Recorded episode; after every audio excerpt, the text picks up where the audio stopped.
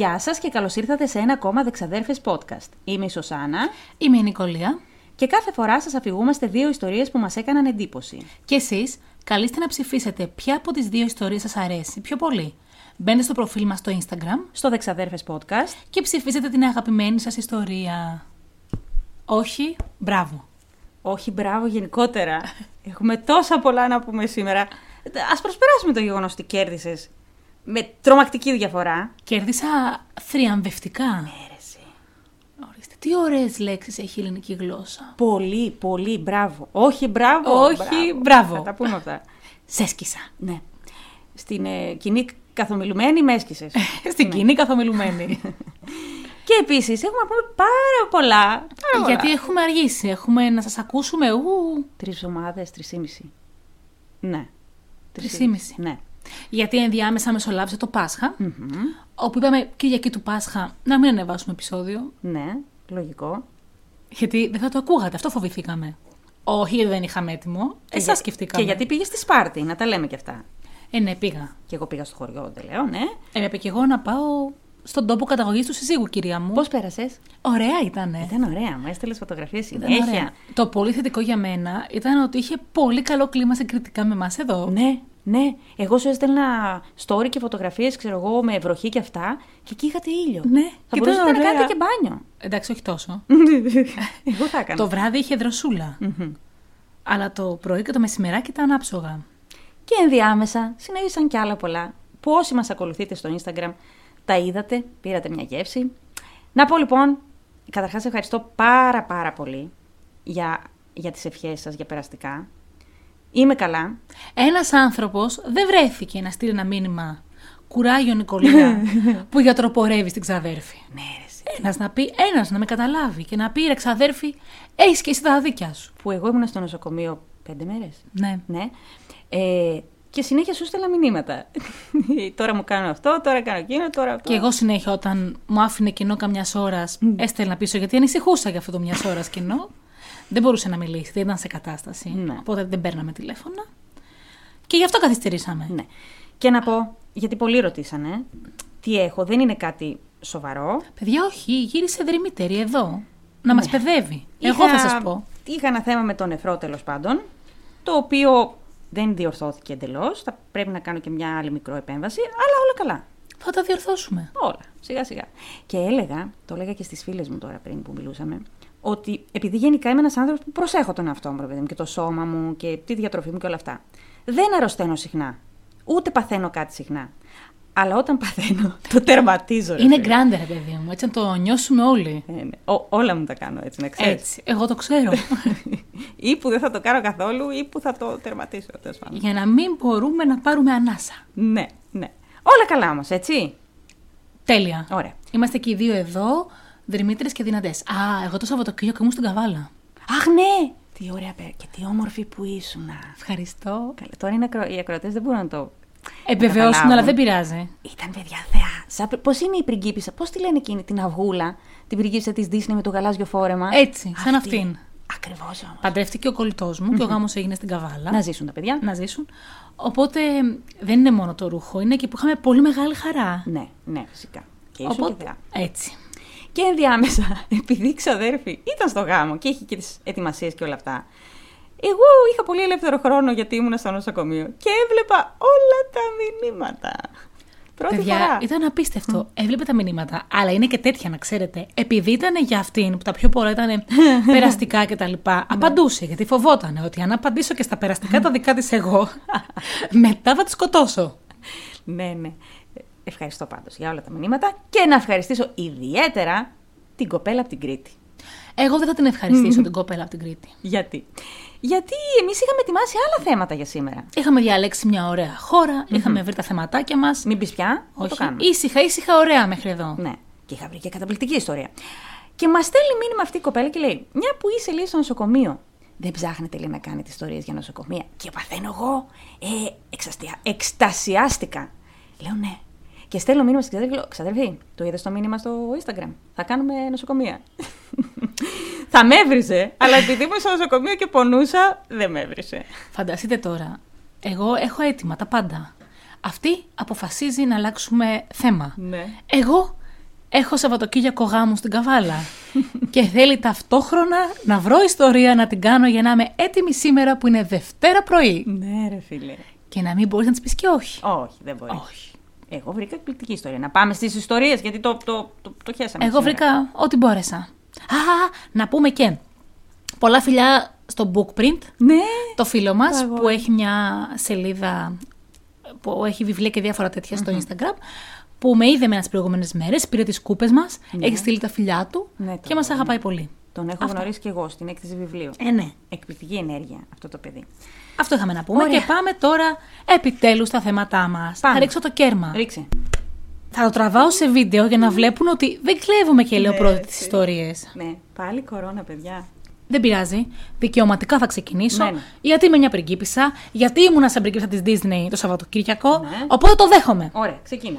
Με αυτά και με αυτά λοιπόν, ποιος να μας το έλεγε ότι θα φτάναμε στο 30ο podcast; Τριακοστό, ε. Όχι, μπράβο μας. Μπράβο μας. Και ενώ είχα βρει, είπαμε, ωραία, ωραία το θέμα μου, με ανάγκασες Ναι. να αλλάξουμε θέμα. Ναι, σε ανάγκασα, αλλά δεν δεν- δεν το έκαμε το ζόρι, σου άρεσε. Δεν υπάρχουν αδιέξοδα στη δημοκρατία. και δεν μου φτάνει που έχω τον ταλκά μου που ήσουν στο νοσοκομείο. Έπρεπε να βρω και ιστορία με ιατρικά θέματα. Ναι. Έξαλλη με έκανες. Ναι. Ακόμη και εγώ με τον εαυτό μου απορούσα που συμφώνησα. Αλλά τι να κάνω που δεν μπορώ να σου πω όχι. Ναι, ναι, ναι. Και όχι τίποτα. Όλοι θα σε λυπηθούν τώρα. Να Ναι, ξέρεις. ναι. Και θα λένε ορίστε, να, κάνε ξαδέρφες podcast και η Σωσάνα που δεν μπορούσε και κουράστηκε και θα σε ψηφίσουνε. Αλλά τέλος πάντων, Δεν είμαι και πολύ σίγουρη γιατί με έχεις πάρει ένα σερί. Αλλά τέλος όσο το σκεφτόμαι καλύτερα. Ναι. Να κερδίσει αυτό το podcast. Δεν θα το μετρήσω όμως για, κέρ- για νίκη. Τελείως αντικειμενικά. ναι, ναι. αλλά χαλάρι σου. Ωραία. Α πιάσω λοιπόν την ιστορία μου από την αρχή που θα σου πω. Κανονικά, όταν συζητάμε για έναν γιατρό για νοσοκομείο, ή όταν έχουμε ανάγκη και απευθυνόμαστε σε έναν γιατρό, ξέρουμε ότι αυτός ο άνθρωπος θα κάνει τα αδύνατα δυνατά για να μας περιθάλψει σωστά. Ναι. Όπως ακριβώς έκανα και σε σένα και μας γύρισε ακμεότατη. Ναι, ναι. Πολύ καλή, πολύ καλή. Και γύρισες και 7 φορές χειρότερη ακόμα από ό,τι σε στείλαμε, να τα λέμε κι αυτά. Α, τέλος πάντων. Στην προηγούμενη περίπτωση, της ιστορίας μας δηλαδή, θα σου πω για έναν γιατρό, ο οποίος έκανε τα αδύνατα δυνατά για να μην έχει ασθενείς. Να μην έχει. Να μην έχει. Είναι καλό κάποιος να μην έχει ασθενή. Σημαίνει ότι όλοι είναι καλά. Ναι, όχι έτσι ακριβώς. Α, Λοιπόν, θα μάθουμε τα πάντα για τον Μάικλ Σουάγκο, μάλιστα. ο οποίος το 2000 κατηγορήθηκε για διάφορα εγκλήματα στην Αμερική και καταδικάστηκε γι' αυτά. Ναι. Σε ενημερώνω, όπως βλέπεις, κατευθείαν για το τέλος του, ότι καταδικάστηκε, για να σε πάω στην αρχή και να δούμε πώς ξεκίνησε η όλη ιστορία με τον Μάικλ και πώς κατέληξε μετά από πάρα πολλά χρόνια σε μια καταδίκη. Και πόσο παράδοξο ήταν όλο αυτό σε αυτή την ιστορία. Ο Μάικλ γεννήθηκε 21 Οκτωβρίου του 1954 στην Τάκομα της Ουάσιγκτον. Σκορπιός. Ή ζυγός. Ζυγός ρε φίλε. ε. Ναι. Ήταν το μεσαίο παιδί της οικογένειας και το πιο πρικισμένο ακαδημαϊκά. Ο πατέρας του ήταν αξιωματικός του στρατού, υπηρέτησε στο Βιετνάμ. Όταν γύρισε έγινε αλκοολικός. Και ήταν ένας πολύ σκληρός... Γύρισε, έγινε αλκοολικός. Τι Ε, θα κάνεις από εδώ. συνήθως- Ε, θα γίνω αλκοολικός. Συνήθως από ταινίες και Ναι. μόνο να σκεφτούμε αυτοί που γυρνάνε... Ναι, δεν το συζητάω. Ναι. Μιλάμε για τραύμα να περάσει από πόλεμο. Ήταν ένας πολύ σκληρός άντρας, ο οποίος προκαλούσε πάντα φασαρίες στο σπίτι του. Και έτσι η μητέρα του Μάικλ αποφάσισε να τον χωρίσει. Τελειώσαμε με αυτόν, μπαμ μπαμ. Ναι. Όσο μεγάλωνε ο Μάικλ, διέπρεπε στο σχολείο. Ασχολούνταν με πάρα πολλές και με πάρα πολλές εξωσχολικές δραστηριότητες. Μέχρι που τελείωσε το Λύκειο και πέρασε με πλήρη υποτροφία Ναι. στο Πανεπιστήμιο του Ιλινόης. Οκ. Τέλεια μέχρι εδώ. Παρόλη την πάρα πολύ καλή του πρόοδο, μετά από έναν χωρισμό, έπεσε σε βαθιά κατάθλιψη και αποφάσισε να καταταχθεί στο στρατό. Γιατί σου λέει, τι να κάνω τη ζωή μου τώρα που με παράτησε εγκόμενα, ας πάω στο στρατό. Αλήθεια. Δεν το Ε, άντεξε. Φαντάζομαι πόσο πόνισε ο καημένος. Και εγώ τον λυπήθηκα. Στην αρχή. Όταν τελείωσε όμως η θητεία του, ήρθε στα συγκαλά του και αποφάσισε να γυρίσει πίσω στη σχολή και να ακολουθήσει την καριέρα του στην ιατρική. Ωραία. Καλό. Καλό. Γιατί στην ιατρική πήρε πλήρη υποτροφία. Ναι. Μάλιστα, αποφύτησε με έπαινο και τιμήθηκε με το βραβείο της Αμερικάνικης Χημικής Εταιρείας λόγω της διατριβής που είχε κάνει επάνω στη δολοφονία με δηλητήριο ενός βούλγαρου συγγραφέα ο οποίος είχε αυτομολυθεί στο Λονδίνο. Αυτή την ιστορία του βούλγαρου συγγραφέα την έψαξα και εγώ μετά. Ήταν ένας συγγραφέας ο οποίος ήταν ε, στην εποχή εκείνη παλιά της Βουλγαρίας ε, αριστερός, αντιφρονούντας γενικότερα. ε, κατάφερε να σωθεί στο Λονδίνο που έμενε εκεί. Ήταν φοβερό στη λογοτεχνία στον τομέα του και τελικά τον σκότωσε ένας κατάσκοπος Δανός που τον είχαν πιάσει στη Βουλγαρία επίσης χρόνια πριν και τον είχαν κάνει δικό τους κατάσκοπο για να μην τον έχουν στη φυλακή. Και αυτό τον πέτυχε στην, στο Waterloo Bridge στο Λονδίνο και ενώ περπατούσε δίπλα του είχε μια ομπρέλα ο κατάσκοπος και καλά χτύπησε, τον χτύπησε με την ομπρέλα στο πόδι. Το έχω ακούσει αυτό. Και η άκρη της ομπρέλας είχε το δηλητήριο. Το έχω ακούσει αυτό. Και εκείνη την εποχή δεν υπήρχε το αντίδοτο και έτσι το βράδυ ανέβασε πολύ πυρετό και πέθανε. Έλα ρε εσύ. Έκανε λοιπόν τη διατριβή του επάνω σε αυτή τη δολοφονία. Και γι' αυτό βραβεύτηκε και από την Αμερικανική Χημική Εταιρεία. Είμαστε χαρούμενοι μέχρι εδώ με την υπέροχη πορεία της καριέρας του. Ναι, μέχρι Μπράβο τώρα του. τα έχει καταφέρει πολύ ωραία. Συνεχίζω λοιπόν από εδώ και πέρα. Ωραία. Αυτά τα τέσσερα χρόνια που φοιτούσε στο πανεπιστήμιο, δούλευε κιόλας. Έλα. Ε, για να έχει έσοδα ο άνθρωπος, να μην επιβαρύνει τη μητέρα του, που ήταν χωρισμένη ούτω ή άλλως. Και τι δουλειά βρήκε ως συνοδός ασθενοφόρου. Ναι, λογικό. Έτσι ερχόταν πιο κοντά σε πολύ τραυματισμένους ανθρώπους και έκανε εργασίες που αφορούσαν τους ανθρώπους που έρχονταν πολύ κοντά στο θάνατο. Δηλαδή αυτός ο άνθρωπος ήταν συνοδός ασθενοφόρου, έβλεπε όλα τα τραύματα και το πώς μπορούσαν να αντιδράσουν οι οργανισμοί και έκανε εργασίες και έρευνες επάνω σε αυτό. Α, οκ. Και παρόλο που αυτές οι έρευνες τον άφηναν πίσω από τα μαθήματά του, συνέχιζαν να τα περνάει, γιατί έβλεπαν και οι καθηγητές του ότι ασχολείται πάντα με κάτι που αφορά την ιατρική. Μάλιστα, το τελευταίο έτος της σχολής είχε ξεκινήσει να κάνει ατομικές συνεδρίες με διάφορους ασθενείς του. Φαντάζομαι υπό την έννοια ότι επειδή έπαιρνε κάποια ειδικότητα, προσπαθούσε να τους, να τους βοηθήσει να επανέλθουν σωστότερα στην καθημερινότητά τους. Δηλαδή αυτοί του οι ασθενείς ήταν από τους ανθρώπους που είχε συνοδεύσει μέσα στα ασθενοφόρα. Α, οκ. Δυστυχώς όμως, πέντε από αυτούς τους ασθενείς πέθαναν. Θα μου πεις τώρα συμβαίνουν αυτά σε ένα γιατρό; Ναι. Προφανώς. Ας πούμε λοιπόν ότι συνέβησαν αυτά τυχαία. Εντάξει. Ναι, πέντε από τους πόσους όμως, έχει σημασία. Ε, Αρκετούς, δεν είχαμε το νούμερο. Ναι. Από αυτούς όμως που είχαν επιβιώσει και είχαν γίνει ασθενείς του και να επανέλθουν ταχύτερα, Ναι, έτσι. ναι. Ωραία. Λίγο πριν αποφυτίσει από τη σχολή, μέσα σε όλα αυτά, τον έπιασαν οι καθηγητές να πλαστογραφεί κάποιες εξετάσεις για ασθενείς. Τις οποίες δεν έπαιρνε έχεις στα χέρια του ή δεν είχε τη δικαιοδοσία. Α, Λογικά ήθελε να πάρει κάποιες παραπάνω πληροφορίες για τις έρευνες που έκανε. Δεν είχε όμως επιπτώσεις γι' αυτό, γιατί θεώρησαν ότι έκανε ό,τι καλύτερο μπορούσε για τους ασθενείς που έβλεπε και είχε πολύ μεγάλο ζήλο. ναι. Γιατί ακόμα είπαμε δεν, έκανε, δεν είχε κάνει την ε, πρακτική του, δεν είχε κάνει, απλά τελείωνε τη σχολή. Εκεί κάπου, στον μεγάλο ζήλο, τον απέλησαν και από τη δουλειά του σαν συνοδό στενοφόρου, γιατί μάλλον δεν είχε πάρει πάρα πολύ στα σοβαρά έναν άνθρωπο που είχε πάθει καρδιακή προσβολή και του είπε να μην απασχολεί το ασθενοφόρο και κάτι τέτοια και να πει στη γυναίκα του να τον πάει με το αυτοκίνητό της στο νοσοκομείο. Όχι εντάξει, έχουμε πιο σοβαρά θέματα. Μια, Πιο καρδιακή, σοβαρά προσ- θέμα από τι; Μια καρδιακή προσβολή έπαθες, δεν είναι και κάτι συγκλονιστικό, θα επιζήσεις. Ναι. Εκεί τον απέλησαν. Έλα, γιατί; Ε, γιατί βαρέθηκε ο άνθρωπος. Δεν φταίει κι αυτός. Τόσοι ασθενείς, τόσα προβλήματα. Πόσο να αντέξει; Εγώ, τον Εγώ θέλω να κατάλαβα. ρωτήσω, ο άνθρωπος τελικά αυτός έζησε; Με την καρδιακή προσβολή δεν ξέρω. Πρέπει να το μάθετε. Γιατί είναι Για να κρίμα. τον απέλησαν, λογικά έζησε. Για να τον απέλησαν, λογικά πέθανε. Δεν ξέρω. δεν θα σε Όχι, γιατί στενοχωρήσω. πώς το μάθανε; Θα το έλεγε η γυναίκα του, ξέρω εγώ. Α ελπίσουμε λοιπόν Ότι ότι, έζησε. ο άνθρωπος, Ωραία. ναι. Και αισίω, μετά από όλα αυτά που σου έχω πει, φτάνουμε στο 1983, όπου κάνει την πρακτική του σαν χειρουργός, ασκούμενος στο νοσοκομείο του Οχάιο. Το, Χα... το Χάιο. Του Οχάιο. Αλήθεια; Ναι. Δεν σε αρέσει το Οχάιο; Όχι. Μ' αρέσει το Χάιο. Απλά έχουν συμβεί πάρα πολλά τελευταία που, που, που έχουν σχέση με το. Τι να σου εξηγώ τώρα; Τέλος πάντων, δεν είναι τυχαίο. Εκεί λοιπόν του πεθαίνουν πάρα πολλοί ασθενείς. Και μάλιστα ένας από τους ασθενείς του, που έπαθε μια πολύ μεγάλη κρίση, δεν πέθανε, επανήλθε και όταν ένιωσε πιο υγιής, τους είπε ότι λίγο πριν τη μεγάλη κρίση υγείας που έπαθε, ο Μάικλ ήταν αυτός που του είχε κάνει μια ένεση που δεν ήξερε τι περιείχε.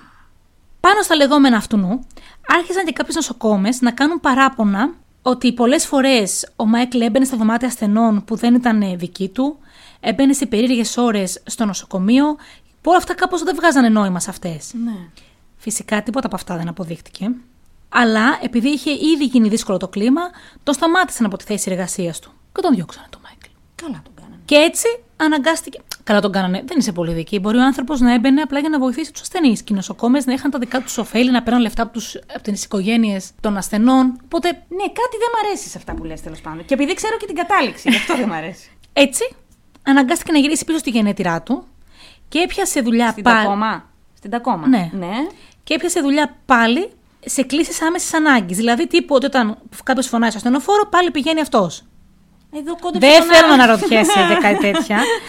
γιατί δεν είχαν στήσει το ιστορικό του για να δουν ότι είχε απολυθεί από την Α. προηγούμενη δουλειά του που ήταν σε ασθενοφόρο.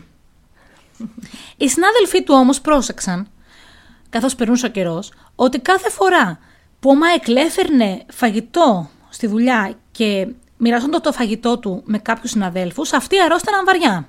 Έκαναν λοιπόν εξετάσεις αυτοί οι άνθρωποι και βρέθηκαν θετικοί σε μεγάλη δόση δηλητήριου. Τι δηλητήριο; Δηλητήριο σκέτο. Πήγε λοιπόν η αστυνομία άμεσα και έψαξε στο σπίτι του και βρήκε μεγάλη ποσότητα ναρκωτικών και βιβλία που αφορούσαν δηλητήρια και ιδιαίτερα το αρσενικό. Καταδικάστηκε λοιπόν το 1985 σε 5 χρόνια φυλάκισης. Αποφυλακίστηκε όμως πρόωρα το 87 και βρήκε μετά πολύ εύκολα δουλειά σαν σύμβουλος σταδιοδρομίας σε ανθρώπους που έχουν θέματα. Δεν κατάλαβα ακριβώς τι σύμβουλος ήταν. Βέβαια, θεωρώ ότι ήταν θέμα ε, τύπου ψυχολογικά τους βοηθούσε. Δηλαδή, δεν έχει αλλάξει τελείως. Είναι σαν κλάδος της ψυχιατρικής. Εκεί λοιπόν, με το που πήγε, ένα ζευγάρι συναδέλφων του άρχισε να έχει πολλά συμπτώματα ναυτίας και πονοκεφάλων. Χωρίς να ξέρουν γιατί, αλλά δεν ένιωθαν πάρα πολύ καλά. Και ο Μάικλ συνέχιζε να κάνει ε, περίεργες έρευνες για φρικιαστικούς θανάτους στο υπόγειο του κτηρίου όπου δούλευε, που τον είχε κάνει χώρο έρευνας και στην πορεία όμως έγινε και ο χώρος στον οποίο ζούσε και κοιμότανε. Ε, τώρα αυτό είναι creepy. Όλο. Όπως το λες είναι creepy. Και λίγο που φάνηκαν περίεργα όλα αυτά, λίγο οι συναδέλφοι που είχαν τον πονοκέφαλο και την ναυτία, φτάσαμε το 1989 που τον απέλυσαν. Ναι. Δεν θέλω όμως να ανησυχείς για τα προς το ζην του, ναι. γιατί το 91 βρήκε άλλη δουλειά Πλάκα μου κάνεις. σε μια εταιρεία που παρείχε υπηρεσίες σε ανθρώπους που το είχαν ανάγκη. Τι είδους υπηρεσίες; Λογικά βοήθεια στο σπίτι. Α, οκ. Βέβαια, και εκεί δηλητηρίαζε κάποιους συναδέλφους του. Γελάμε, ρε φίλε, αλλά είναι τραγικό. και μάλιστα, ένα από τα στελέχη εκείνης της εταιρείας έπεσε σε κόμμα και κόντεψε να πεθάνει. Και δεν τον είχε Κανείς πάρει δεν, τον μπάρκανη. υποπτεύ... Κανείς δεν τον υποπτεύθηκε, ούτε καν. Και μάλιστα, στην ίδια εταιρεία γνώρισε μια νοσοκόμα την Κριστίν, στην οποία της την έπεσε αμέσως και η οποία παρόλο που ήταν αραβωνιασμένη με άλλον, τον παράτησε και έπεσε στην αγκαλιά του. Μη χάσει το, Μη κελε... χάσει- αυτό το θα κελεπούρι. έλεγα. Μη χάσει το κελεπούρι, ρε φίλε. Και δεν το θέλουμε αυτό. Δηλαδή και χαμπάρι δεν τον πήρανε. Και όχι ότι να πεθάνει, και γκόμενα έβγαλε από την ίδια εταιρεία. Πώς γίνεται αυτό; Ήταν όμορφος. Όχι. Όχι. Οι φωτογραφίες που είδα τουλάχιστον, βέβαια οι φωτογραφίες είναι από το 2000. Ναι. Τώρα το 91, τι να σου πω. Δεν, ελε- δεν τον έβλεπες και έλεγες ήρθε ο Μπρατ Πιτ σπίτι μας. Ναι. Ε, ο Σάκης Ζουρβάς. Όχι. την ίδια χρονιά το 91, λίγο πριν γνωρίσει την Κριστίν, είχε αλλάξει το όνομά του σε David Jackson Adams. Γιατί; Α, για να μην μπορούν Για να να. μην δουν το ιστορικό του, Ναι, λογικά. Ναι. Και μετά που έζησε αυτό το θυελώδη έρωτα με την Κριστίν και συνέχιζαν να είναι ερωτευμένοι, μετακόμισαν στη Νότια Ντακότα, όπου έκανε αίτηση για ειδικότητα πάλι στο πανεπιστήμιο εκεί και έγινε δεκτός. Κάνα πρόβλημα. Είχε αλλάξει και το όνομα. Εντάξει, τώρα τους δικαιολογώ. Πέρασε τους ελέγχους του ιστορικού λέγοντας πως είχε φυλακιστεί και κάποιο άλλο πλημέλημα παλιότερα, γιατί μπορούσαν να δούνε ότι, έγινε, ότι έχει φυλακιστεί. Ναι. Και έβωσε και πλαστά έγγραφα γι' αυτό. Όλα καλά. Παραδόξως, εκεί τα πήγαινε εξαιρετικά καλά και με τους συναδέλφους του. Όλοι ζωντανοί. Μ, Όλοι ζωντανοί. Το Και ξεκαθαρίζω. έφτιαξε μια εξαιρετική φήμη ιατρού. Φήμη ιατρού. Ναι, Ναι. Εξαιρετική ο άνθρωπος. Τι να πω. Τα προβλήματα ξεκίνησαν όταν είχε το θράσος να κάνει αίτηση στην Αμερικάνικη Ιατρική Ένωση. Να γίνει μέλος. Ναι. Τότε αποκαλύφθηκε το πραγματικό του όνομα, καθώς και όταν στη φυλακή είχε δηλητηρίαση ανθρώπων. Ρε, εσύ πόσο θράσος; Έπαιξε μάλιστα εκείνη την εποχή και μια συνέντευξή του στην τηλεόραση που είχε δώσει ο ίδιος όσο ήταν στη φυλακή. Μάλλον περηφανευόταν για τους τρόπους του. Δεν ξέρω τι έλεγε αυτή η συνέντευξη, που δεν βρήκα παραπάνω πληροφορίες. Έτσι αναγκάστηκε ο Μάικλ να παραιτηθεί από τη δουλειά του. Αλλά παρόλο που η Κριστίν ήταν σοκαρισμένη από τις πληροφορίες, δεν τον χώρισε. Τι λες, ρε. Ζούσαν ένα έρωτα μεγάλο. Πίστευε τόσο πολύ στον άντρα της. Λίγους μήνες μετά από αυτή την συνέντευξη και από αυτό είχε απολυθεί κτλ., η Κριστίν παραπονιόταν για έντονες ημικρανίες και παραιτήθηκε από τη δουλειά της νοσοκόμα γάρ. Για, λόγω, για λόγους υγείας, γιατί δεν Ναι. μπορούσε. Ναι. Δεν μπορούσε να αντέχει το κεφάλι της, να αντέχει τον πόνο. Καημένη. Και παρόλο που συνέχιζε να είναι μαζί με τον Μάικλ, ένα βράδυ βρέθηκε γυμνή στο δρόμο και μπερδεμένη, μην μπορώντα να, συνειδη- να συνειδητοποιήσει πού ακριβώς βρισκόταν. Και αυτό συνέχιζε για πάρα πολλές μέρες και έτσι την έκλεισαν σε ψυχιατρίο. Όχι, ρε φίλε, την καημένη. Το 1993 επέστρεψε η Κριστίν στη Βιρτζίνια Να την πάλι, Βιρτζίνια. Ε, τώρα μην μου λες ότι. Τι... Δεν είναι ρε παιδιά, τυχαία. Θα, τώρα αυτοί που μας ακούνε πρώτη φορά θα λένε τη φάση. Αυτοί που ξέρουν, ξέρουν. Στη Βιρτζίνια πάλι. στη Βιρτζίνια, Ναι. όπου ήταν πλέον υγιής και αποφάσισε να συνεχίσει τη ζωή της. Ο Μάικλ όμως συνέχιζε να υπάρχει στη ζωή της στο παρασκήνιο και συνέχισε να τη γοητεύει κάθε μέρα Πώς; και να προσπαθεί να την ξανακερδίσει εξ αποστάσεως. Α, δεν την άφηνε ήσυχη, με άλλα λόγια. Τώρα, πώς αυτό είναι ακόμη δυνατόν, δεν μπορώ να το καταλάβω. Ακόμα δεν το έχω καταλάβει. Πώς την έπιθε; Ε, όταν είσαι ερωτευμένη, δεν βλέπεις. Δεν ακούς. Στη συνέχεια όλων αυτών, ο Μάικλ δεν άντεξε, βαρέθηκε και τη χώρισε. Α, και τη χώρισε και από πάνω. Βεβαίως. Φίλε, και με ξέρω. ψεύτικα χαρτιά, πλαστά, κατάφερε να περάσει στο πρόγραμμα ψυχιατρικής ειδικότητας στο κρατικό πανεπιστήμιο της Νέας Υόρκης. Ρε, εσύ δεν γίνονται αυτά. Και δεν είναι, ας πούμε, το 50-60. Είμαστε πλέον το, μετά το 93, έτσι. Δηλαδή τώρα, αυτός ο άνθρωπος προσπαθούσε όλα τα χρόνια να είναι μέσα σε τομείς ιατρικής και τα κατάφερνε. Για να έχει πρόσβαση σε Και ασθενεί. με πλήρη επιτυχία. Ναι. Από τη Νέα Υόρκη που ήταν, έλειωσε τύψη, δεν ξέρουμε τι ακριβώς σου συνέβη. Προσπάθησε να ε, έχει σχέσεις έστω και εξ αποστάσεως πάλι με την Κριστίν. Άντε πάλι. Δεν βρήκε αλγόμενα. Αυτή τον πίστευε. Κανείς δεν ξέρει. Και σε κάποια τηλεφωνήματά τους και επειδή συνέβαιναν διάφορα στην ζωή της Κριστίν, ε, εκείνη δεν ήταν απελπισμένη, είχε αρχίσει να θυμώνει πάρα πολύ. Κάνανε ένα καυγά στο τηλέφωνο και αυτό της παραδέχτηκε ότι αυτός ήταν ο υπέτειος που είχε αδειάσει ο τραπεζικός λογαριασμός από τα χρήματά Της τη. έπαιρνε και τα λεφτά. Της τα πήρε όλα. Όπως θυμάσαι, σου είχα πει ότι η Κριστίν δεν ήταν καλά ψυχολογικά. Παρόλο που είχε βγει από την ψυχιατρική κλινική. Ναι. Ακούγοντας το λοιπόν αυτό, από τον άντρα που πίστευε σε αυτόν και ότι της πήρε και τα λεφτά, αυτό πυροβολήθηκε στο στήθος. Τι λες, ρε τώρα; Μέχρι την επόμενη μέρα κατέληξε. Έλα, ρε, εσύ. Όχι, ρε, εσύ. Στεναχωρέθηκα τώρα. Θα κερδίσεις πάλι. Όχι, δεν θα κερδίσω, δεν είναι Όταν αυτό. Αλλά στεναχωριέμαι πολύ, κερδίζεις. εμένα η πορεία μου ήταν κανείς δεν μπορείς να προστατεύσεις σε κανέναν, δεν το είπε. Πώς γίνεται οι άνθρωποι να αφήνονται τόσο πολύ στον άλλον και να μην βλέπουν την πραγματικότητα; Γιατί είναι ναρκισιστική συμπεριφορά. Και όταν ένας άνθρωπος δέ- δέχεται τέτοια συμπεριφορά, δεν, βλέπει, δεν σκέφτεται καθαρά, δεν βλέπει τα σημάδια. Χρειάζεται βοήθεια. Και ακόμα και όταν του το πεις θα μου το ότι ξέρεις τι, ο άλλος σε εκμεταλλεύεται. ναι. Σε χειρίζεται. Σου κάνει κακό. Εσύ δεν Σου το απορροφά όλη σου την ενέργεια, Ναι. όλο σου το είναι, ναι. Εσύ προσπαθείς να. Γιατί έχεις περάσει τέτοια πλαίσια εγκεφάλου, προσπαθείς να το δικαιολογήσεις και λες: Όχι, είναι καλός, όχι, με αγαπάει. Έτσι λοιπόν αυτό επιπολήθηκε. Μετά από αυτό το τραγικό γεγονός, η μητέρα της Κριστίν κατηγόρησε ανοιχτά τον Μάικλ για την αυτοκτονία της κόρης της. Και όταν έμαθε ότι αυτός ασκούσε την ιατρική σε άλλη περιοχή, έπαθε αμόκ. Με τη βοήθεια λοιπόν μιας πολύ καλής φίλης της Κριστίν, που ήταν και αυτή νοσοκόμα, βρήκανε, ήρθαν σε επαφή με τον κοσμήτορα του Πανεπιστημίου της Νέας Υόρκης και τον ενημέρωσε για το ιστορικό του Μάικλ. Καλά κάνανε. Τότε και μόνο τότε, λόγω της μητέρας της κοπέλας, ενημέρωσαν πάνω από χίλια νοσοκομεία και ιατρικές σχολές σε ολόκληρη τη χώρα. Συγγνώμη, δεν είχε μπει σε κανένας στον κόπο να το κάνει αυτό. Κανένας ποτέ.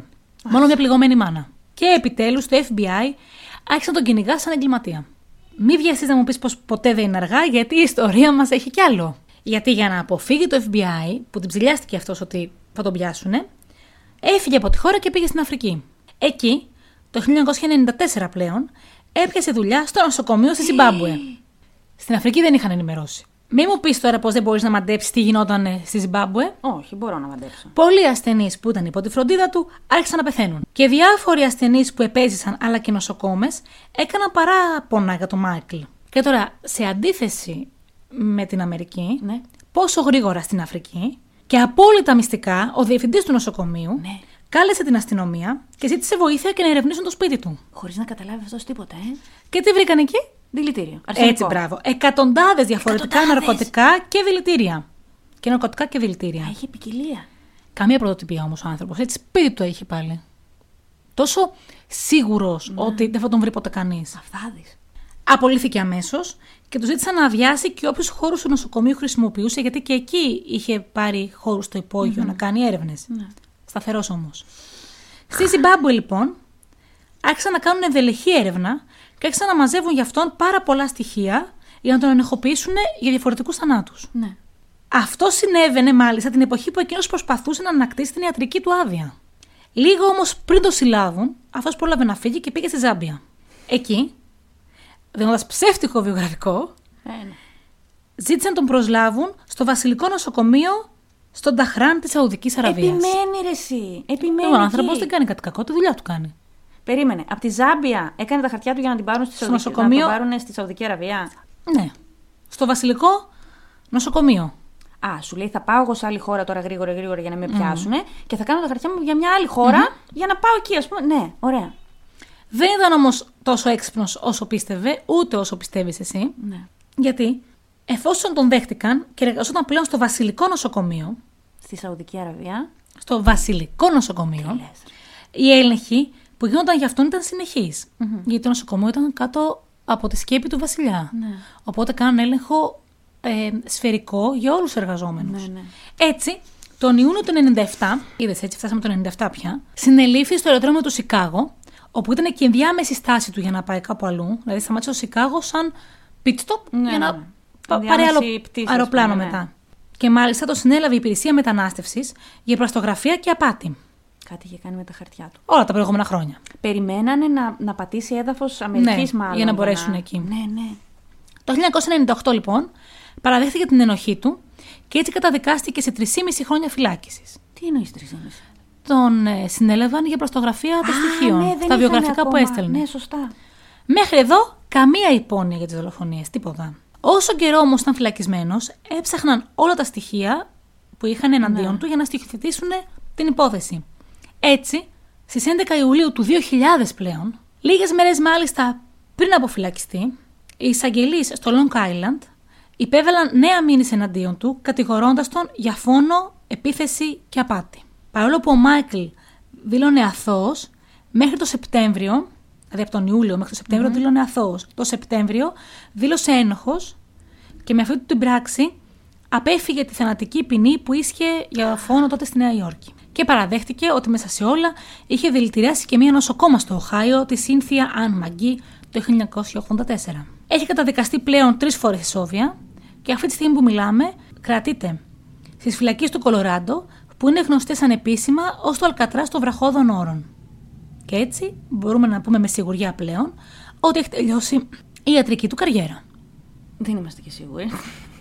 Αυτό είναι ικανός να βγει. Όταν βγει θα είναι πια πολύ μεγάλος. Ναι, και, και με τόσα ισόβια. Θα σου πω. Φαντάζομαι ότι δεν έχουν υπόνοιες, αλλά ενδείξεις, αλλά δεν έχουν αποδείξεις ότι σκότωσε άλλους. Μόνο για αυτούς που μπόρεσαν να αποδείξουν, γι' αυτό βγήκαν ε, τρεις φορές τα ισόβια. Και φαντάζομαι ότι παραδέχτηκε μόνο αυτής της κοπέλας, γιατί είχαν περάσει ήδη πάρα πολλά χρόνια. Οπότε μπορεί και να παραγραφόταν. Είναι πολλά τα νομικά που δεν ξέρουμε. Αλλά είναι μέσα τώρα. Ναι, το 2000 φαντάζομαι για να βγει από την α, φυλακή τρεις ισόβια, δύο, τρεις, έξι, είναι καμιά 50 χρόνια ακόμα. Εκεί είναι διαφορετικά. Ναι, μπορεί να είναι διαφορετικά, αλλά. Οπότε θα μείνει εκεί. Βέβαια, κάπου εδώ να πούμε ότι πάρα πολλοί που έχουν κάνει έρευνα μετά γι' αυτόν Ναι. λένε πως η ανασχόληση του Μάικλ τόσο πολύ με το θάνατο και τον πόνο του θανάτου έγινε κυρίως μετά από τις έρευνες που είχε κάνει για τη δολοφονία εκείνου του βούλγαρου συγγραφέα στο Λονδίνο. Δεν νομίζω. Και όχι πως έχει σημασία κάτι Ναι, και δεν ήταν αυτό που τον πυροδότησε και ασχολιόταν με όλα αυτά, αλλά είναι πως εκείνο ήταν το σημείο Που που, ενεργοποίησε. ξεκίνησαν Ναι. όλα. Που το ενεργοποίησε. Δεν νομίζω ότι δεν υπήρχε. Κάτι υπήρχε μέσα του άρρωστο. Απλά με αυτή την έρευνα. Και δεν ξέρουμε και πώς ακριβώς ήταν ε, η παιδική του ηλικία. Έτσι. Αυτό, ναι. Ξέρουμε ότι είχε πολλές φασαρίες στο σπίτι και γι' αυτό τον χώρισε η γυναίκα, η μαμά του, τον πατέρα του. Ναι, δεν ξέρουμε τι έχει περάσει. Βλέπεις όμως ότι υπάρχει ένα μοτίβο που επαναλαμβάνεται ότι σχεδόν πάντα, 99% φορές, οι άνθρωποι που γίνονται δολοφόνοι, πόσο μάλλον κατά συρροή δολοφόνοι, έχουν περάσει κάτι στην παιδική τους ηλικία πολύ τραυματικό. Όχι πως δικαιολογεί κανένα Όχι, αυτό. σε καμία περίπτωση. Γιατί υπάρχουν και άνθρωποι που έχουν ζήσει τα τρεις χειρότερα Ναι. και γίνανε οι καλύτεροι άνθρωποι του κόσμου και οικογενειάρχες και δεν το συζητάω. Αυτός λοιπόν ήταν ο Μάικλ Σουάγκο. Τι να Αυτή πω. ήταν η ιστορία μου λοιπόν. Πολύ μ' άρεσε η ιστορία σου. Μ' άρεσε. Όχι, σ' άρεσε. Συγκλονιστική. Αν μη τι άλλο. Εγώ λοιπόν θέλω να σου πω ότι μου συνέβη κάτι πάρα πολύ αστείο. αστείο. Τέλος πάντων. Είμαι στο νοσοκομείο. Και είμαι σε κάποια φάση που δεν πονάω κάποια στιγμή Και λέω, Αχ, ωραία, θα, θα μου πεις, είσαι στο νοσοκομείο και το, το, το, μυαλό σου είναι εκεί; Ναι, είμαι τόσο άρρωστη. Λέω, θα αρχίσω να ψάχνω θέματα. Αυτά τα λέω λίγο για να ψήσω και τους ακροατές να με ψηφίσουν. Το καταλαβαίνετε. ξέρω, δεν ξέρω εγώ. Και εκεί που ψάχνω θέματα και έχω βρει κάποια, έχω βρει και κάποια που, σαν το δικό σου, που λέει ότι δηλητηρία στους ασθενείς, για νοσοκόμες που έχουν δηλητηριάσει ασθενείς και όλα αυτά. Και εκεί που κάθομαι βράδυ, μόνη μου στο δωμάτιο, ήμουνα και τυχερή, ε, μπαίνει μέσα μια νοσοκόμα, γλυκύτατη, με μια σύριγγα στο χέρι και μου λέει, «Εμ, να σου βάλουμε και την αντιβίωση. Και εγώ είμαι σε φάση. ε, ναι, σίγουρα. ξέρεις. Μήπως όχι; και με έχει πιάσει πλαστικό γέλιο. Αλλά τι να εξηγήσεις τη γυναίκα; Όχι και ευτυχώς τη εξήγησε μη μας τρέχουν σε άλλες πτέρυγες μετά. Ναι, ναι, ναι. Και επίσης να πω ότι για να γράψω αυτό το θέμα, έκανα τέτοιες αναζητήσεις στο Google που άμα τις έβλεπε κάποιος εισαγγελέας. θα με είχε βάλει μέσα κατε... τίποτα. Δεν χρειαζόμαστε τίποτα άλλο. Έτσι. Μπες στο ιστορικό της στο Google. Λοιπόν, θα σου μιλήσω λοιπόν για μία τοξική γυναίκα. Ε, βέβαια. Μπορεί να ακούγεται πολύ ερωτικό, αλλά δεν είναι. Θα σου μιλήσω για τον περίεργο θάνατο της Γκλώρια Ραμύρες. Η Γκλώρια γεννήθηκε στις 11 Ιανουαρίου του 1963. Εγώ καιρο. Εγώ καιρος. Που ξέρεις ότι ο εγώ καιρος είναι το ζώδιο που συνδέεται με το θάνατο. Να τα λέμε και αυτά, καθόλου τυχαίο. Για όλα όσα θα μιλήσω σήμερα, όλα αυτά τέλος πάντων συνέβησαν στις 19 Φεβρουαρίου του 1994. Το 1994 η Ραμύρες ήταν, ήταν 31. Ωραία. Καλά τα λέω; Τέλεια. Ωραία. Σε κάποιες πηγές είδα ότι ήταν παντρεμένη με δύο παιδιά, ενώ σε άλλες πηγές είδα ότι ήταν χωρισμένη και ότι είχε ένα παιδί. Δεν ξέρω τι ακριβώς. Ξέρουμε για σίγουρο ότι είχε ένα παιδί. Γιατί το βγάζει και στο Wikipedia αυτό ότι είχε ένα παιδί. Δεν ξέρουμε πάρα πολλές λεπτομέρειες για τη ζωή της, αλλά ξέρουμε ότι ε, δύο μήνες περίπου πριν το συγκεκριμένο περιστατικό είχε διαγνωστεί με καρκίνο του τραχήλου της μήτρας. Οκ. Και ήταν σε τελικό στάδιο. Δηλαδή δεν έπαιρνε και πάρα πολύ θεραπεία. Όπως καταλαβαίνεις, ήταν σε πάρα πολύ άσχημη ψυχολογική κατάσταση. Στις 19 Φεβρουαρίου λοιπόν του 1994, στις 8 και 4 το βράδυ, τηλεφώνησε ο σύντροφός της, που μπορεί να ήταν και άντρας της, γιατί δεν βρήκα πηγές, και είπε ότι η Γκλώρια είναι σε πάρα πολύ άσχημη κατάσταση, ελάτε να την πάρετε, ασθενοφόρα.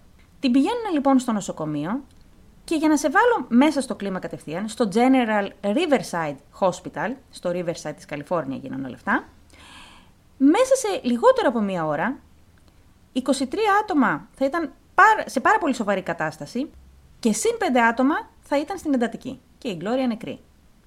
Α, ωραία. Θα μου πεις τι μπορεί να συνέβη; Ξέρω. Βλέπω πάρα πολλές σειρές στην τηλεόραση. Αλήθεια το ήξερες, το έχεις δει; Φαντάζομαι. Ωραία. Και για αυτούς λοιπόν που δεν ξέρουν, θα σου πω ακριβώς και να, πω, και να κάνω και εδώ μια τέτοια, πώ το λένε, αποποίηση, Αποποίηση. ότι θα ακούσετε λίγο ανατριχιαστικά πράγματα και μια αποποίηση ότι δεν έχω καθόλου ιατρικές γνώσεις, οπότε έκανα ό,τι καλύτερο μπορούσα. Ε, μπορεί να πω βλακίες, θέλω λίγο την. ε, Έτσι, την ε, Και κατανόησή όπως και σας. σε όλα τα Ναι. προηγούμενα επεισόδια μας, Ναι. όποιος μετά έχει παραπάνω πληροφορίες μπορεί να μας στείλει μήνυμα. Ναι. Εκείνη την ημέρα λοιπόν ήταν πάρα πολύ χάλια, είχε δύσπνοια και ταχυπαλμία. Η Γκλώρια. η Γκλώρια. Την πηγαίνει το στενοφόρο στο νοσοκομείο, την κάνουν εισαγωγή ε, και τη ρωτούσαν όταν μπαίνεις μέσα στο νοσοκομείο, πάντα σε ρωτάνε τα στοιχεία σου, ρε παιδί μου. Αυτή ήταν σε τέτοια σύγχυση και άσχημη κατάσταση που δεν μπορούσε να απαντήσει η ίδια. Δεν θυμόταν καν το όνομά της, δεν θυμόταν πόσο χρονών είτε τίποτα. Την παίρνουν κατευθείαν μέσα σε ένα εξεταστήριο. Για κάποιον λόγο έπεφταν οι- οι παλμοί της πάρα πολύ και προσπαθήσανε με κάποια αγωγή να, να την επαναφέρουν, ας πούμε, αλλά δεν απο- ανταποκρινόταν. Και αποφάσισαν να χρησιμοποιήσουν απεινιδωτή. Βλέπαν ότι η καρδιά της δηλαδή θα σταματούσε. Χρησιμοποίησαν και τον απεινιδωτή και μετά από λίγο που φάνηκε σαν να λίγο να συνήλθε, παρόλο που δεν συνήλθε τέλος πάντων, άνοιξαν την μπλούζα της και παρατήρησαν ότι το δέρμα της είχε πάνω μία πάρα πολύ λιπαρή κολόδη ουσία. Παίρνουν και δείγμα αίματος, κάνουν αιματολογικές για να δούνε, φαντάζομαι, τι ακριβώς έχει η γυναίκα να τη βοηθήσουν. Και εκείνη την ώρα, αυτή η νοσοκόμα που πήγε να της πάρει το αίμα με τη σύριγγα, παρατήρησε ότι από το σώμα της γενικά έβγαινε μια πάρα πολύ άσχημη μυρωδιά, σαν σκόρδο.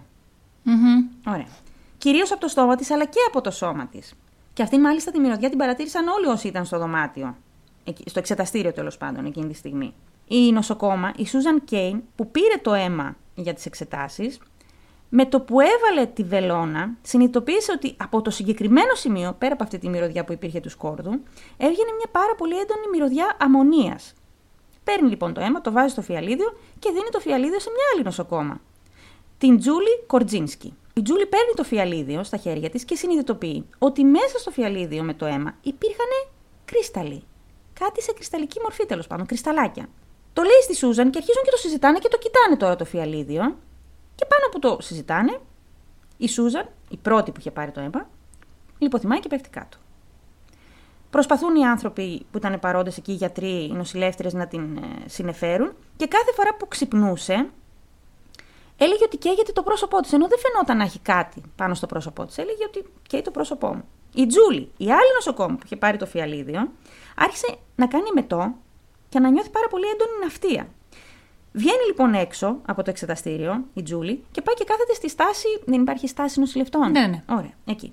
Πηγαίνανε λοιπόν οι συνάδελφοί της και της λέγανε Είσαι καλά. Όποιος την πλησίαζε, ή άρχισε να κάνει μετό, ή λιποθυμούσε κι αυτός. Ταυτόχρονα, ένας γιατρός που ήταν ακόμα στο εξεταστήριο, λιποθυμάει κι αυτός. Και ήταν μόνο η αρχή. Γιατί από αυτό το σημείο και μετά αρχίζουν και λιποθυμάνε ε, σαν τις μύγες. Έχω δει ένα επεισόδιο σε μία σειρά Ναι. από αυτά, Ναι. όπου μπαίνουν να κάνουν επέμβαση σε έναν ασθενή Ναι. και όσοι είναι μέσα στο χειρουργείο πέφτουν λιπόθυμοι κάτω. Αυτό φαντάζω. Αυτό ακριβώς. Ιδέα, σου είπα, έχω δει τέτοια επεισόδια. Και όχι μόνο αυτοί που ήταν στο εξεταστήριο, αλλά αυτοί που ερχόντουσαν σε επαφή και με τις νοσοκόμες. Ε, στη σειρά που είδα δεν είχε τέτοιο. Ναι, Είχε ναι. μόνο για τους μέσα. Ναι. Λοιπόν, ή λιποθυμάνε ή νιώθουν έντονη ναυτία και κάνουν μετό. Κάποιοι από αυτούς είχαν και σπασμούς. Συνειδητοποιούν λοιπόν ότι κάτι δεν πάει καλά, ότι συμβαίνει κάτι πολύ σοβαρό, κάποια διαρροή αερίου ή κάτι τέτοιο, και αδειάζουν το νοσοκομείο. Δίνουν εντολή για εκένωση. Και εκενώνεται το νοσοκομείο στις 9 και 4 και βγάζουν όλους τους γιατρούς και τους νοσηλευτές έξω στο πάρκινγκ. Φαντάσου κάτω υπάρχουν πλάνα από αυτό. Είναι τρομακτικό να τους βγάζουν όλους στα φορεία που μπορεί οι άνθρωποι να είναι σε πολύ άσχημη Ναι, ναι, κατάσταση. φυσικά. Ωστόσο, ο πρώτος ο γιατρός που είχε λιποθυμήσει, λεγόταν Οτσόα. Οτσόα, ναι. Καθώς και άλλα δύο-τρία άτομα μένουν μαζί της με την Ραμύρε και προσπαθούν να την επαναφέρουν. Αλλά δεν μπορούν. Και γύρω στις 9 η ώρα δηλώνεται και ο θάνατός της. Ήταν όμως προφανές ότι οτιδήποτε το προκαλούσε όλο αυτό ξεκινούσε από την, πλο- από την Γκλώρια.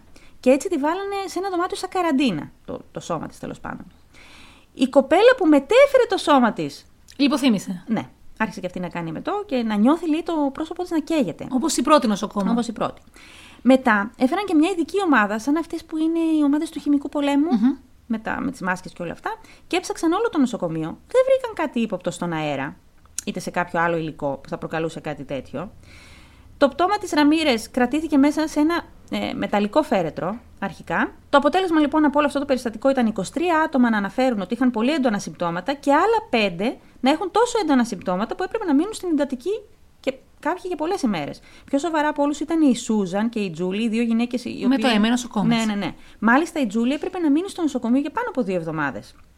Και όπως είναι φυσικό, έγινε ένας ψιλοχαμός στα μέσα μαζικής ενημέρωσης. Μια εβδομάδα μετά έγινε η νεκροψία της Γκλώρια και αφήσανε μια εβδομάδα να περάσει γιατί πιστεύαν ότι αν είχε να κάνει με κάποιο τοξικό υλικό που έβγαινε από το σώμα της, θα είχε εξουδετερωθεί μέχρι τότε.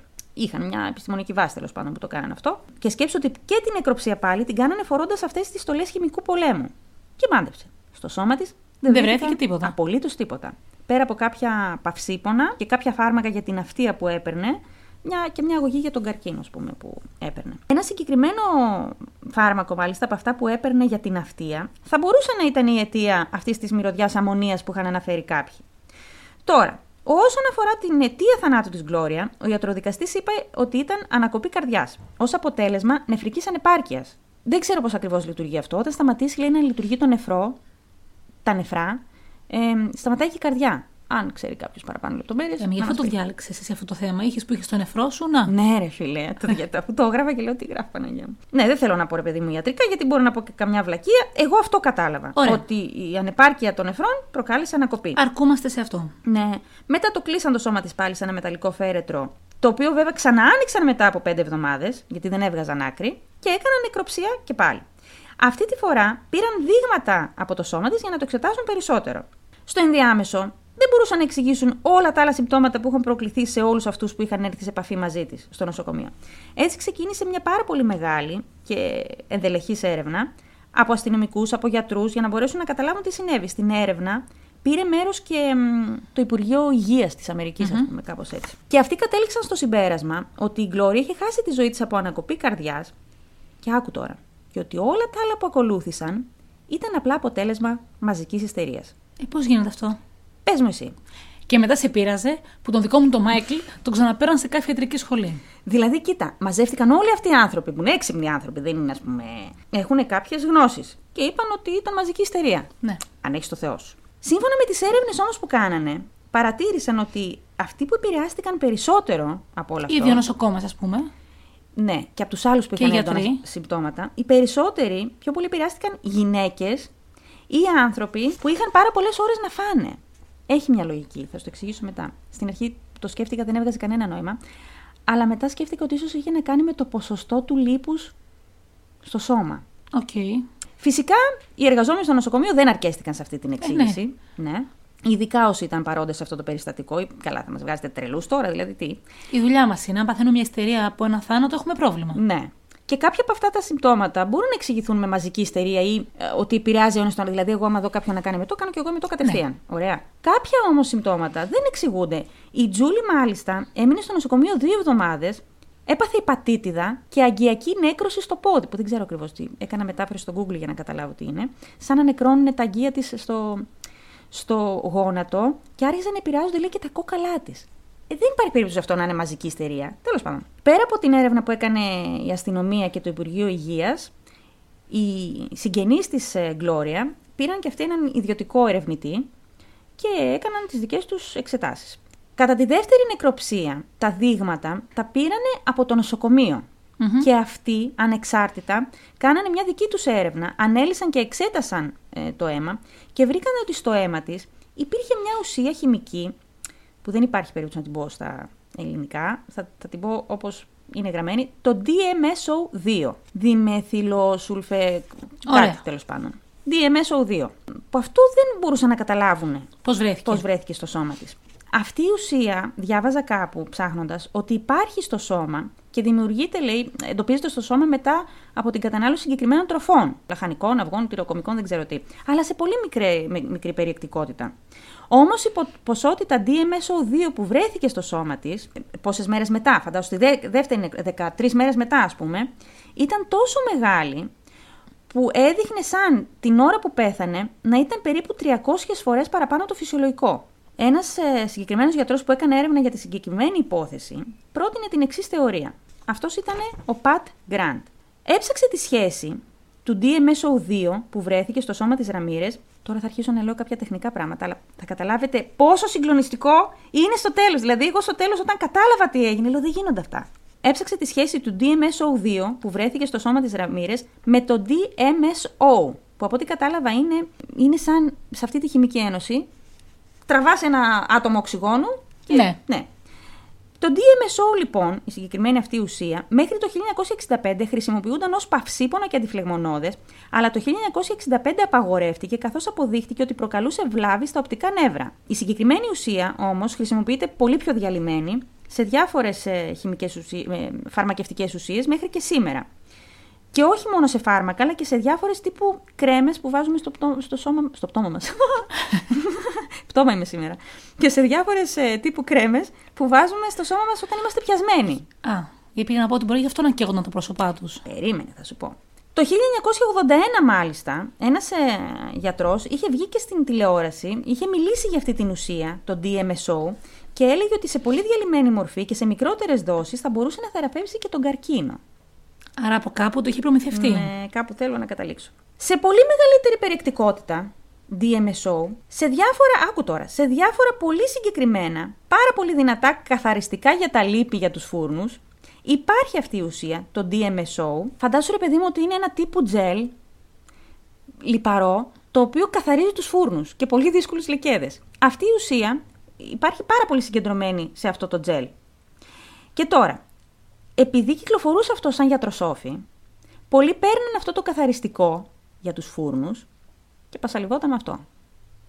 Πρέπει να δείτε τη, τη μούρη της. Είναι τύπου, πώς ας πούμε εμένα μου λέει ο μπαμπάς μου όταν με έπιανε αφιένας μου που έλεγε βάλε νιβαία. Ναι. Σαν τον κύριο Πορτοκάλος, ρε, με το Άζαξ. Έτσι. Αυτό. Όλα Ο- περνάει, Ο μας. μπαμπάς μου, με- όλα με νιβαία περνάνε, ναι. Not sponsored, να πούμε αυτό. Ε, Αυτοί λοιπόν κάνανε, παίρνουν αυτό το καθαριστικό για τους φούρνους Και ψεκάζονταν. και πασαλίβονταν. Ήταν λιπαρό αυτό, κολόδες. Τέλειο. Τέλειο, ναι. Και το συγκεκριμένο καθαριστικό, λέει τζελ, έχει πολύ έντονη μυρωδιά. Τους Σκόρδο. θυμίζει σκόρδο. Και εντελώς τυχαία, αν θυμάσαι, η Γκλώρια όταν πήγε στο νοσοκομείο είχε πάνω της μια τέτοια λιπαρή κολόδη Ναι, ναι. ουσία. Όταν ανοίξανε για να της κάνουν τον απενιδωτή. Ναι. Αυτή όμως η, ουσία που υπάρχει στο τζελ είναι το DMSO. Στο δικό της το σώμα βρέ- βρέθηκε DMSO2. Λοιπόν, ας τα πω πιο απλά. Ο Πατ Γκραντ λοιπόν πρότεινε την εξής θεωρία. Ο γιατρός. Ο γιατρός. Ότι η Γκλώρια πασαλιβόταν με αυτό το τζελ. Ολημερή. Ολημερή και οληνυχτή. Γιατί η γυναίκα έχει το. Ναι, εντάξει, και ήθελε δεν την μήπως και κατηγορούμε. γλιτώσει, Ναι. προφανώς. Καταλαβαίνω πως είναι ένας άνθρωπος που μπορεί να έχει απελπιστεί και να έχει απόγνωση. Και άκου να δεις τώρα. Είχε πασαλειφθεί με αυτό το πράγμα. Ναι. Και αυτό κυκλοφορούσε μες στο αίμα της. Επειδή δεν λειτουργούσαν στα, τα νεφρά της, Στο αίμα της πώς κυκλοφορούσε; Το απορροφούσε το δέρμα της. Οκ. Ωραία. Επειδή δεν λειτουργούσαν τα νεφρά της σωστά, Το ξαναγυρνούσε πίσω. ναι, και δεν μπορούσε να Το αποβάλει. φύγει αυτή η τοξική ουσία και την είχε σε πολύ μεγάλη συγκέντρωση μέσα της. Ναι. Όταν πήρε οξυγόνο στο ασθενοφόρο, γιατί είχε δύσπνοια, και μετά στο νοσοκομείο που συνέχισαν να της δίνουν οξυγόνο, με κάποιον τρόπο το DMSO, συν ένα οξυγόνο, μετατράπηκε Σε DMSO2. δύο.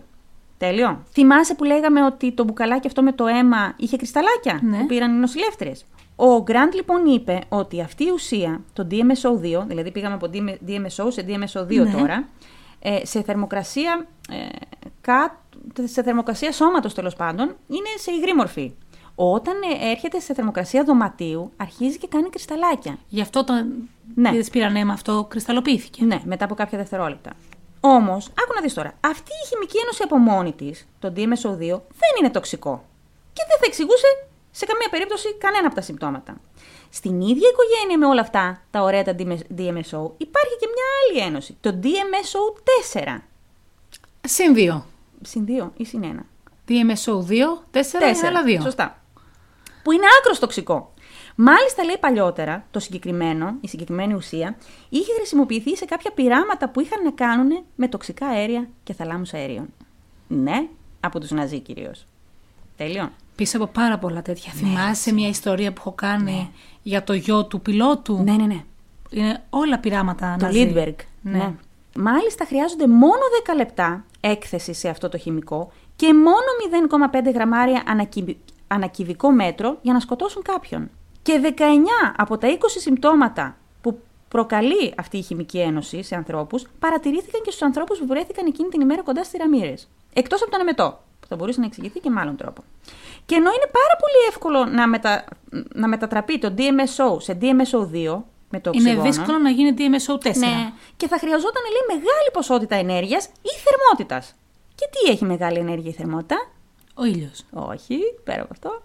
Κάτι ανέφερα, δεν πρόσεχες. Πανίδου δεν πρόσεχες στο μάθημα. Πρόσεχα, κυρία. Ο απεινιδωτής. Το σκέφτηκα. Ναι, το ηλεκτρικό ρεύμα. Άκου τώρα.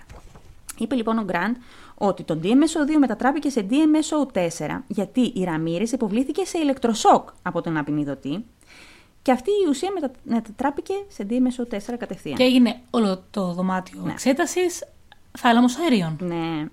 Αυτή ήταν η θεωρία που, πρά- που πρότεινε ο Γκραντ και βγάζει απόλυτα λογική. Γιατί εξηγεί όλα τα Ναι, συμπτώματα. ναι, ναι, συμφωνώ εγώ με τον Γκραντ. Φυσικά δεν έχουν γίνει ποτέ πειράματα που, που να επιβεβαιώσουν αυτή τη θεωρία. Γιατί; Γιατί θα πρέπει να πάρουμε έναν άνθρωπο που έχει καρκίνο, που έχει το συγκεκριμένο καρκίνο, που έχει πάρει τη συγκεκριμένη ε, θεραπευτική αγωγή, που έχει πασαλιφτεί όσο πασαλήφθηκε Με το η καθαριστικό. καημένη Ρα- Ραμύρες με το καθαριστικό. Να τον βάλουμε στη συγκεκριμένη κατάσταση που βρισκόταν οι Ραμύρες που δεν λειτουργούσαν τα, τα νεφρά της και όλα αυτά, να τις βάλουμε οξυγόνο και μετά να τις πάρουμε αίμα και μετά να τις κάνουμε ηλεκτροσόκ. Καταλαβαίνεις ότι έγινε μια ακολουθία γεγονότων που λες δεν γίνεται να συνέβησαν όλα αυτά μαζί ταυτόχρονα για να συμβούν. Φυσικά όλα αυτά δεν έχουν επιβεβαιωθεί, τίποτα από όλα αυτά. Σκέψου αυτό, ότι έπρεπε να συμβούν πολύ συγκεκριμένα πράγματα σε πολύ συγκεκριμένο άτομο, με συγκεκριμένη κατάσταση, για να συμβούν όλα αυτά. Και άκου να δεις, λέει, αυτό το χημικό, ευτυχώς, δεν, μ, δεν δημιουργήθηκε πάρα πολύ από αυτή τη χημική ένωση που θα προκαλούσε το θάνατο. Θα προκαλούσε μόνο τα συμπτώματα. Λογικά γιατί ανοίξανε και την πόρτα, μπήκε πολύ οξυγόνο. Αυτό το οξυγόνο δεν μπλέχτηκε με το DMSO4 Ναι. και παίζησαν. Ελπίζω να μας κατάλαβαν οι ακροατέ μας. Αν το καταλάβατε, Αν δεν το καταλάβατε, δεν πειράζει. Ψηφίστε εμένα. είναι συγκλονιστικό αυτό που συνέβη. Ναι, το ναι. ένα πίσω από το άλλο. Βέβαια, η οικογένεια της Ραμύρες αρνήθηκε ότι η γυναίκα χρησιμοποιούσε το τζέλ. Θα σου πω. Μπορεί να μην το ήξερε. Ποιος; Η οικογένεια. Η οικογένεια φυσικά δεν θα το ξέρε. Γιατί μπορεί η γυναίκα να ήταν σε τέτοια κατάσταση που. Όταν είσαι σε απόγνωση, μπορείς Ναι. να κάνεις διάφορα πράγματα τα οποία δεν τα λες στους άλλους γιατί θεωρείς ότι δεν πρόκειται να σε καταλάβουν. Θα ξεχάσω εγώ που μια μέρα πριν την πενταήμερη έβγαλα ένα τεράστιο σπυράκι στο μάγουλο και πήγα και έβαλα λεμόνι, γιατί άκουσα ότι για στο Ναι, ρεύμα, ναι. ναι. Και έκανα έγκαυμα. Έγκαυμα. Όταν σου λέω έγκαυμα, έγκαυμα. Και δεν το είχα πει στη μάνα μου. Τι να πω. ότι είμαι ηλίθια. Θέλω να πω ότι ο- όταν ένας άνθρωπος είναι σε τέτοια κατάσταση, κάνει τα πάντα. Ναι, συμφωνώ. Κάνει τα πάντα για να βρει την υγεία του. Και δεν θα ήταν περίεργο να μην το είχε πει στους συγγενείς της. Από ό,τι έμαθα, η... αυτό το είδα όμως μόνο σε μία πηγή και δεν ξέρω αν ισχύει. Ότι η οικογένειά της έκανε αγωγή στο νοσοκομείο και ότι τελικά δικαιώθηκε 800.000 δολάρια. Δεν ξέρω αν ισχύει. Ναι. Απλά το αναφέρω. Είναι λογικό ότι θα δικαιώνονταν, γιατί Ναι. παρακολουθώ και τέτοια σύρια. ναι. Γιατί ο... δεν έχει σημασία πώς κατέληξε. Ο θάνατός της ε, έγινε εξαιτίας τους. Γιατί δεν μπορούσαν να τη βοηθήσουν. Α, ναι, σωστά. Όχι μόνο δεν τη βοήθησαν και κατέληξε, τον προκάλεσαν. Ναι, μου φαίνεται. Θα σου πω. Νομικά παραθυράκια. Νομικά παραθυράκια. Απ' την άλλη Δεν όμως... έφταιγαν οι γιατροί, δεν θα μπορούσαν να ξέρουν. Ναι. Άκου όμως τώρα. Επειδή υπάρχουν και άλλες θεωρίες για το συγκεκριμένο περιστατικό, σκέψου ότι το φιαλίδιο που περιείχε το αίμα της εξαφανίστηκε. Θα μου πεις πώς εξαφανίστηκε. Μπορεί εκείνη την ώρα οι άνθρωποι Μπορεί να πάνω στο άσπασε. πανικό της. Πάνω στο Μπορεί πανικό να της- άσπασε. Δεν μπορεί να άσπασε, μπορεί να το πετάξαν, μπορεί χιλιαδιό. Καταρχήν το κρατούσαν δύο νοσοκόμες οι οποίες λιποθύμησαν. Ναι. Επίσης οι γιατροί που ήταν δίπλα λιποθύμησαν. Ε, Δεν θα το είχε αναφέρει όμως κάποιος ότι το μπουκαλάκι το βρήκαμε εκεί, το φιαλίδιο. Μετά. Μετά. Όχι. Γιατί μπήκανε μέσα μετά με στολές και κάναν έρευνα. Μπορεί να χτύπησαν πάρα πολύ πέφτοντας. Πάρα πολλά θέματα να είχαν γίνει. Είχε αίματα κι άλλα. Είναι περίεργο γιατί εξαφανίστηκε το φιαλίδιο και άκου τώρα λεπτομέρεια. Ο ιατροδικαστής που ανέλαβε τη συγκεκριμένη υπόθεση αρχικά, Ο πρώτος, ο πρώτος, που είπε καρδιακή, που είπε ότι έπαθε ανακοπή. ναι, αυτοκτόνησε. Ένα μήνα μετά το περιστατικό. Εντάξει, μπορεί να μην το, άνοιξε, να μην το άντεξε το είναι του. Μα δεν έκανε κάτι λάθος. Τι να μην, δηλαδή, θέλω να πω, δεν είχε τύψεις ή... Για ποιο λόγο; Είναι τρομερή συγκυρία κι αυτή. Θέλεις τώρα να συζητήσουμε για ποιο λόγο μπορεί να αυτοκτόνησε ο άνθρωπος; Όχι. Αλλά καταλαβαίνω γιατί μπορεί να πυροδότησε όλες αυτές τις θεωρίες συνωμοσίας που υπάρχουν πίσω από το Ναι. θάνατό της. Ναι. Ωραία. Και εκεί κολλάνε και το 800.000 δολάρια. Γιατί; Για να σταματήσουν να ψάχνουν ναι, παραπάνω. Ναι. Ότι σας δίνουμε αυτά τα χρήματα, ξέρουμε ότι δεν φταίμε 100% ή ξέρουμε ότι φταίμε 100%, οπότε πάρτε αυτά τα χρήματα και να σταματήστε κάνετε να ησυχία. ψάχνετε. Ναι.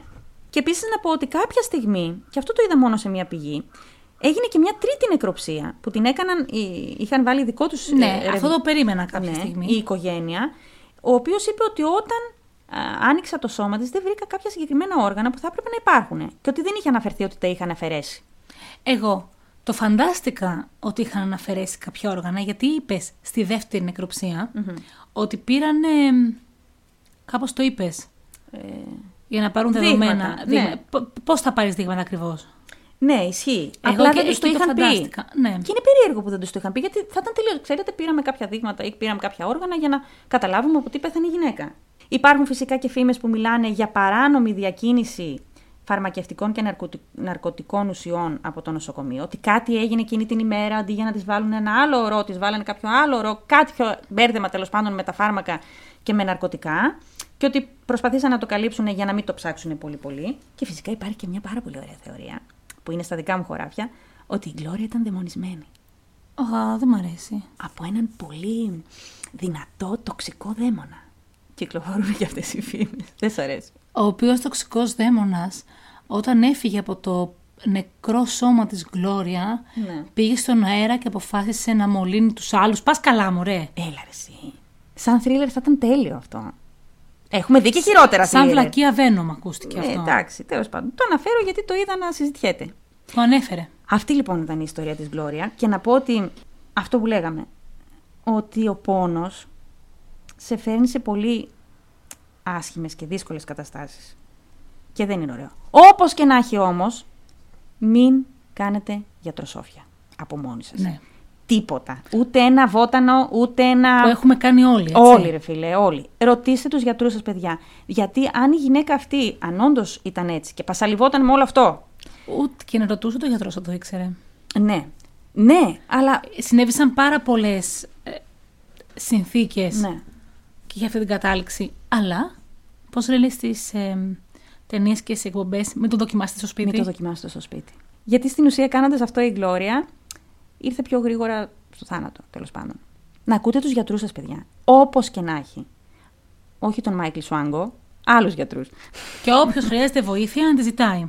Για τα πάντα, παιδιά. Να ρωτάτε τους γιατρούς για τα πάντα. Αυτά είχαμε να πούμε. Αυτά. Ευχαριστούμε την κοπέλα που είχε τη φαϊνή ιδέα να κάνουμε mm. ιστορίες με νοσοκομεία και που σε αυτό το podcast, εκτός από τα υπόλοιπα podcast που εμβαθύνουμε στη γεωγραφία, στη γεωγραφία. σε αυτό εντρυφήσαμε στην, ιατρική. Ε, είμαστε τώρα πλέον expert. Έτσι. Οι ξαδέρφες με μεταπτυχιακό στη γεωγραφία ναι, ναι. και PhD, στην εγκληματολογία, και ψυχολογία. PhD στην ιατρική. Και στην ιατρική πλέον. Τώρα και στα τρίκαλα. Αυτά είχαμε να πούμε. Είμαστε πάρα πολύ χαρούμενες που κάναμε αυτό το επεισόδιο. Ναι, ναι, που επιτέλους κάναμε επεισόδιο. Που είμαι επιτέλους έξω. Είμαστε πολύ χαρούμενες που είναι επιτέλους καλά. Ναι, και έχει ωραίο καιρό. Ναι. Α ξεχάσουμε λοιπόν τις ιστορίες που ακούγαμε. Εσείς μην τις ξεχάσετε όμως. Ψηφίστε οπωσδήποτε στο προφίλ μας στο Instagram Δεξάδερφες Podcast. Θα ανέβει δημοσκόπηση για να ψηφίσετε την αγαπημένη σας ιστορία. Το επεισόδιο αυτό, όπως είπα, σήμερα είναι Δευτέρα. Θα ανέβει πάρα πολύ γρήγορα. Δεν θα σας κρατήσουμε σε αγωνία εφόσον ναι, ναι. χθες δεν είχε επεισόδιο. Μέσα στη βδομάδα, δηλαδή, δεν ξέρω πότε, δεν λέω. Θα τα ακούσετε αφού τα ακούτε. Έτσι. Τι να το πω, ναι.